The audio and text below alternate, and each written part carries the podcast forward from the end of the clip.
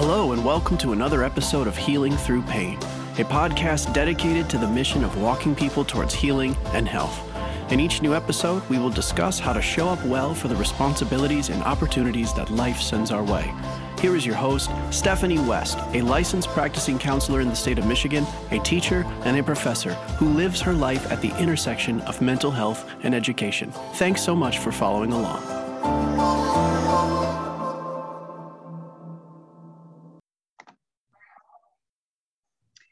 So, welcome to listeners. I am here with someone who, very early in my health journey, kind of became a little bit of a hero in my world. And I don't know to what extent she knows this, but as I'm saying it, you know, she's rolling her eyes a little bit. Um, humility kind of ekes out of all of her pores, which is another reason I very much wanted to invite uh, Therese McAllister onto the program today. She is someone who is a local high school teacher. She also is going to share with us some um, kind of radical health things that happen in her life and how she's decided to live uh, just a life of wellness and of proactive wellness and of reactive wellness. And it's just a lot of cool stuff for listeners to get to hear. So, first and foremost, Therese, I want to say thank you so much for being willing to come on and kind of share parts of your story with us. Thank you so much for having me. I consider it a, an incredible gift to have been asked. So, thank you. Yeah, so the way I first came across uh, Therese is as a YMCA instructor. So early on in kind of my health journey, one of the more empowering spaces I stepped into and really grew from was taking the YMCA's body pump classes. And Therese is someone that I took the class from on Wednesday evenings. And I'll, I'll share in a little bit here, but Therese is the person who really opened up my awareness of neuroplasticity and how we can actively rewire the brain with positive messaging. And so I'll share about that in a little bit here.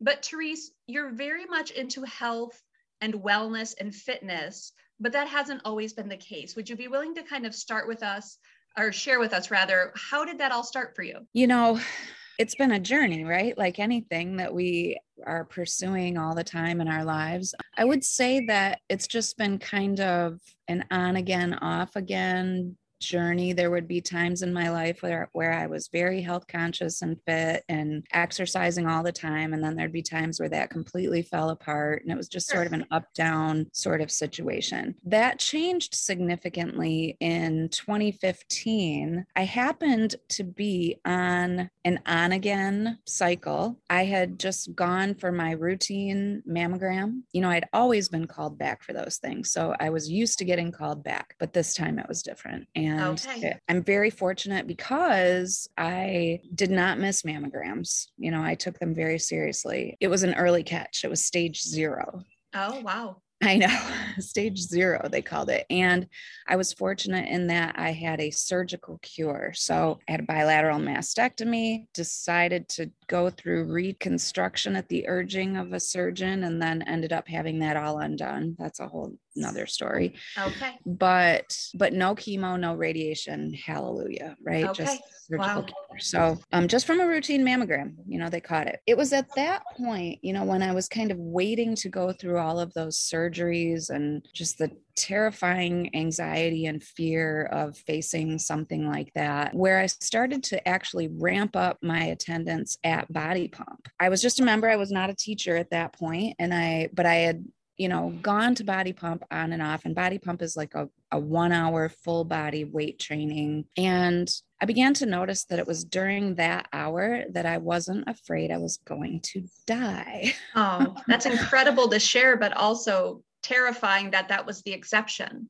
Right, right. It was. But what I noticed, um, or what I decided in a body pump class, was that I was going to get through this thing and then give that to other people. Very cool. So, went through all of that. And became an instructor shortly after my final surgery. At the time, I couldn't even lift the bar. My pectoral muscles had been sliced and diced and in the process of reconstruction. And um, so had to start out just very much at ground zero. But then it was kind of like once I started to teach that, my, you know, I, I decided to make it part of my job. And then you have to suit up and show up no matter what you feel like. And so it kind of worked to help me give that feeling to other people, but it also helped me because then this was my job. I had to show up and teach this class to people no matter what I felt like. Would it be fair, Therese, to say, considering where your health was at that time, so severely compromised, not able to do mm-hmm. all of the things, yet you showed up anyway? That feels like you're indicating that we can really start at any level and build. Is that one of the things you believe to be true? It is when I talk to people who aren't generally active or maybe they've been inactive for a while, they have this fear, right? And they feel like they can't show up to class until they've reached some certain fitness milestone. And that is completely false, right? Right. Because if you wait until you're fit enough to come to class, then why do you have to come to class, right? Right and class is about you know group fitness is about being together and supporting one another. And people are always worried that they're going to be looked at, people are going to judge them. Honestly, everybody is just busy taking their own inventory. You know, yeah. they're in their own heads, they're not really paying attention to what other people can and can't do. And so, body pump, especially, is a beautiful place to start because you stand in one spot. It's not crazy movement around where, you know, there's all this, un, you know, unpredictability. Now, um, to be fair, though, body pump is an aggressive looking situation when you walk in and you have the steps set up and you have the barbell mm-hmm. set up and you have the free weight set up and you have some jacked people standing around you like right. it can look intimidating. It looks intimidating all day long. Sure. and you know there's all this fear right? I don't know what i'm going to do. I'm going to make a mistake. I'm going to do it wrong. But really just doing it is so important at whatever right. level you're at right? Just show up and start. It is the hardest thing in the world. I get yeah. it body pump though like through my own fitness journey where i would be fit and then not fit and then not body pump was always the gateway for me. It was always the place where i got back on the train because even though it looks intimidating it is completely manageable. We have this love and this passion for body pump. I also did i ever you didn't teach step did you? I teach it now. Okay because for some reason i was like well a couple years ago i wonder if that was a thing too but i know for sure that i took WERQ from you for I think it was like yeah. the summer before the pandemic. And while it might not have been your favorite, I I love WERQ. WERQ is dance yeah. fitness, and I think that's such a fun and kind of zany oh, way to yeah. engage conditioning. It speaks to so many people. Yeah. Dance fitness is a beautiful thing. I wish it was my thing. Yeah. I have tried to make it my thing because not just the the movement, but the brain work involved in the movement and right and left and all of that engagement in your brain and remembering steps etc is so beneficial. I totally wish it were my thing. So you you do body pump. That is your thing. You love it. You're locked in as an instructor there. Mm-hmm. you get the credentials for WERQ which is its its own separate kind of giant process to go through. And then you say well that one's not so much for me Tell yeah. us about the other avenues you've gone down and where you're kind of currently camping out. Well, so once I got that body pump certification and got a taste of what it was like to um, be in charge, right? right. Um, there's the is that the teacher side of you? Yeah, right. Yeah, I know. Yeah. yeah. 27 years of teaching high school English. You don't come out of that not a right. freak, right? So I just kept going. Like I got the body pump certification, and then I got body combat, and then I got body flow, and then I got a core class uh, certification. And then I got spin. And then I got a yoga certification. And then I became a personal trainer, which I've never once used, but I have it in my pocket in case I need yeah. it. So I just kept going, getting certifications. I'm currently working on a nutrition certification to accompany all that because what I've learned is that you can move around all day and if you don't put the right things in your body, yeah, you're just shooting yourself in the foot. One of my favorite reframes for that is don't diet and exercise, you fuel and condition. Yeah. And I just thought that was such a cool concept. Like you don't have to be a hardcore athlete to take those things seriously and be mm-hmm. very intentional about fueling and conditioning. I think that's such a neat thing that we all have access to. So nutrition is what do they say? You can't outrun your fork, right? Right. And I think, you know, that is an interesting mind shift, right? To to have a person start to see themselves as an athlete. Mm-hmm. Because when we think of athlete, of course, we're thinking Michael Phelps and we're thinking all the people, you know, doing sports. Yeah. But anybody who is conditioning their body is an athlete and you have to fuel feel it as such and think of yourself that way, right? As training, you know, for life, right? Training yeah. for all that stuff we want to do all day long. So you say for life, what keeps you checked in besides um, the being the one in charge? Yeah.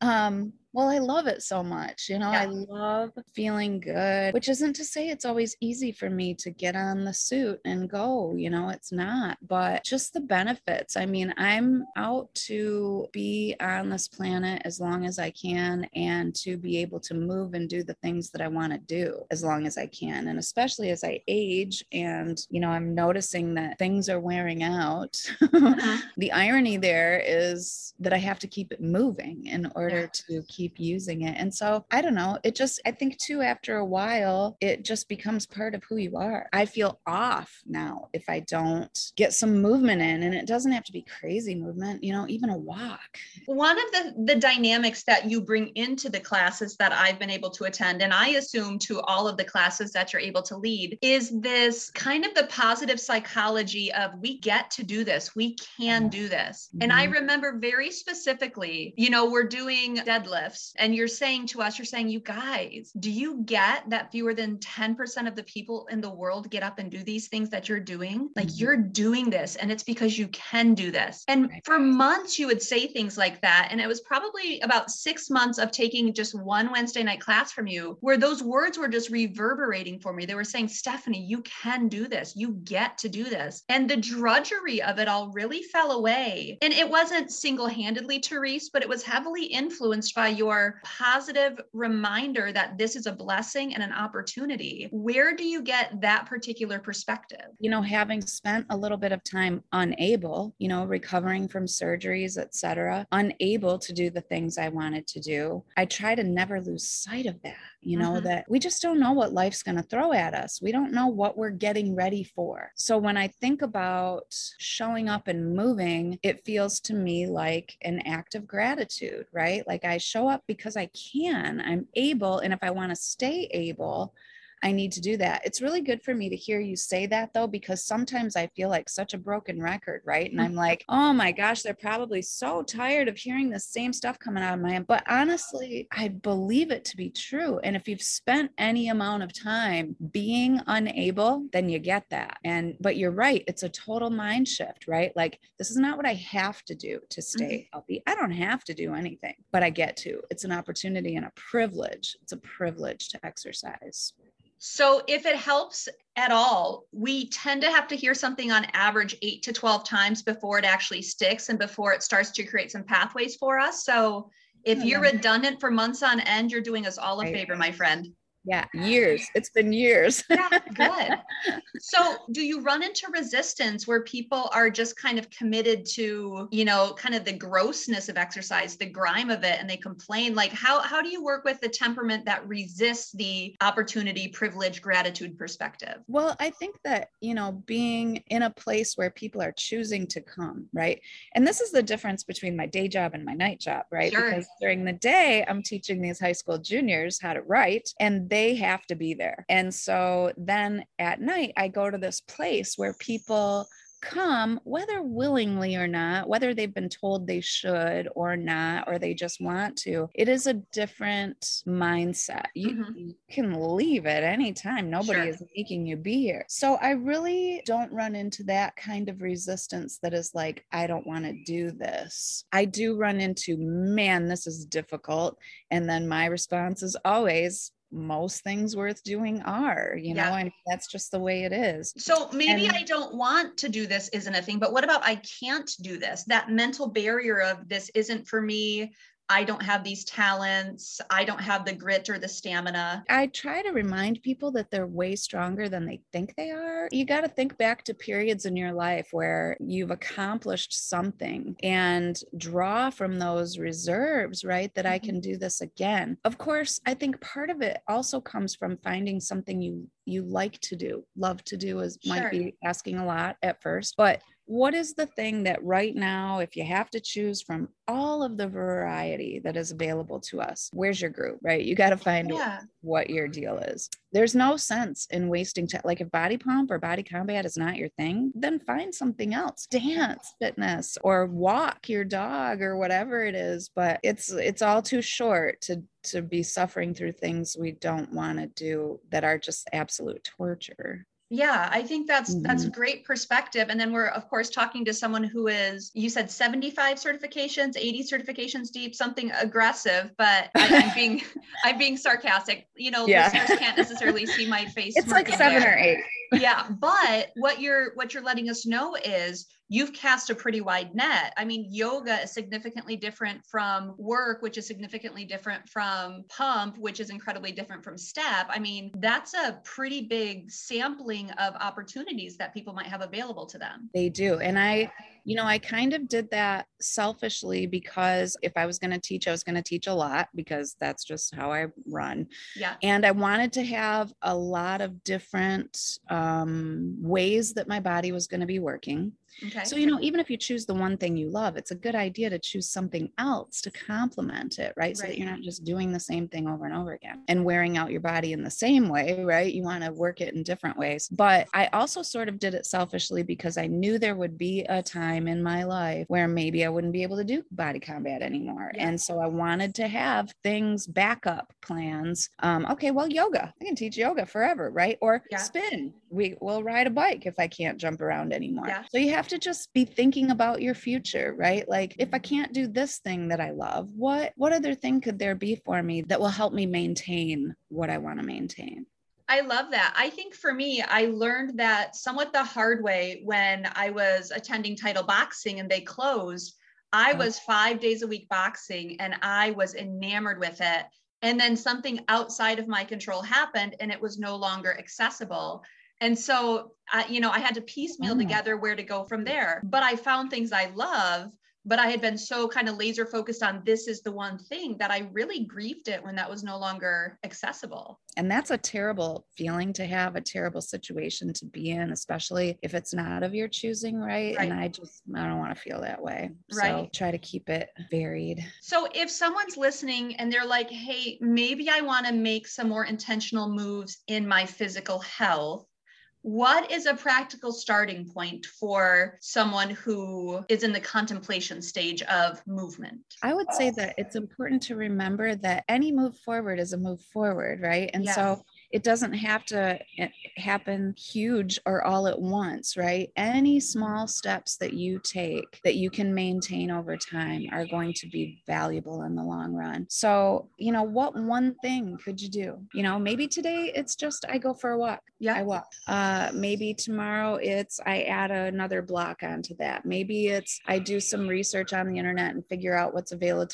available to me as far as group fitness and community support and settings for other other kinds of movement but I, but I think it's important to realize that it doesn't that you don't have to be in a certain place to start you you start from wherever you are and then you take baby steps. And it forward. sounds like you're also saying one of the things to do at the front end is find out what you even like. Yeah, who knows what you're what you like, what you're capable of. Maybe you end up at the front of the room, you know, some I mean you just don't know. Yeah, well, going back, uh, kind of a an earlier point here, but when someone is in a health scare and feels the the need to kind of recoil and maybe shut down or, or go insular, it sounds like you notice something very helpful about stepping into community and having some sort of consistency going on even while you're in the throes of a health journey. Yeah, I would say though that thinking back to my own, I sort of did both things. Okay. I remember ramping up the body pump for sure, but I also remember that just before that, I had decided I was going to learn how to knit as a uh, means of staving off Alzheimer's, right? Okay. And so I had maybe an inch of knitting when that whole journey started. And in my fear, I kind of pulled in and I continued to knit, only I didn't know how to do anything except just a straight, like, piece of fabric, right? So I sat in the corner of my couch And when I wasn't at Body Pump or I wasn't at work or doing the things I had to do, I also retreated into the corner of my couch and I, every stitch turned out to be as long as the serenity prayer. Oh, interesting. Yeah. So I, I stitched and I said the serenity prayer. And I think everybody loves Raymond was on the TV because that's light and doesn't, you don't yeah. have to think about anything. And I kept knitting and I wish I could show you what I have now. I kept knitting through the whole two years that that took place. And, and I used to wrap it up and bring it with me. Anyway, the point is that I did both things, right? Yeah. I got out and did the body pump, but I also took time to be inward mm-hmm. and escape in other ways that that suited me so you just kind of have to find your balance and figure out what it is that is going to get you through it yeah am i hearing that you're going to have energy at some points and you mm-hmm. use that to your advantage. Right. You're going to have times where that's just not available to you, and yeah. that's okay too. Absolutely. So you have to be kind to yourself, not just physically, but mentally. And to anyone going through a diagnosis and you're hearing, okay, well, this is how Therese did it. She she rebounded and did A, B, C, D, E, F, and G. Well, that's Therese's story. That yeah. doesn't have to be your story by any means. Mm-hmm. But one of the goals here is to, you know, really normalize that a lot of people make pivotal life changes once the diagnosis shows up and not that you were living you know self-indulgently prior but the focus shifted after a diagnosis even more after was over okay. you know after all the surgeries and all the recovery and it's hard to be patient with that i remember just wanting towards the end of it to be done and to be back to normal and going on these long walks because it was all i could do and wanting to be able to run you know wanting yeah. to be able to do more but you just really have to be patient with that whole recovery process. And one of the things Therese and I had quickly shared about as uh, we kind of set up for this particular episode is that idea of don't wait until there's a diagnosis. Mm-hmm. It's so accessible to us to take health seriously. A diagnosis will shift things for them but we don't have to wait until that. Yeah, keep your appointments, you know, all your appointments that are for things that you can do things about. Go to the dermatologist, go to the eye doctor, go to, you know, right. I mean, we can get so wrapped up in our lives and those things get so inconvenient. But gosh, what a blessing that we have access to healthcare of some kind, you know. I mean, even if we're paying for it, it's still there for us, right? yeah, yeah prevention was what saved my life. I can't emphasize that enough. I'll never forget they, you know, when you go through that cancer journey, they do the genetic testing, right? Mm-hmm. And um, they're they were asking me, you know, what what do you want us to test for? And I'm like, well, at this point, I, let's just find out what we can do something about, right? right? I don't really need to know right now if there's something looming in there that is something I can't do anything about, but there's so much that we can control. Get your colonoscopy for crying out loud. All of those things are just important because stage zero, that's where they caught me. You know, yeah. I, I sometimes feel like I had no journey because comparatively, folks who are finding out at stage four, etc., why not figure it out now? It's terrifying. Yeah. It is terrifying to go and hear that kind of potential news but way better when you can do something about it. Certainly, so, yeah. certainly. And I, thank you for working to normalize not just the preventative side, but the proactive side. And mm-hmm. not only do we have the opportunity, but to to a degree, we have a responsibility to take it seriously. Yeah. Well, not only to ourselves, but to the people in our lives who love us and care about us. Yeah. You know, I mean, if you've had anybody in your life who waited or ignored or whatever, and then you learn about that, there's this, you know, like, what were you thinking? right? Yeah. It's just part of being, you know, our human selves to have to take care of ourselves. And we just need to keep doing that. And before we wrap up here, one of the things when I reached out to you and I said, Therese, I love your story. I would love to share your story. You said, Oh, Steph, I'm not all that consistent. I'm not all that good at this. And and you know, I know you to be quite a, a humble person, but talk to me about that um, insistence you have that perfection is not the goal. Oh my gosh. If it were.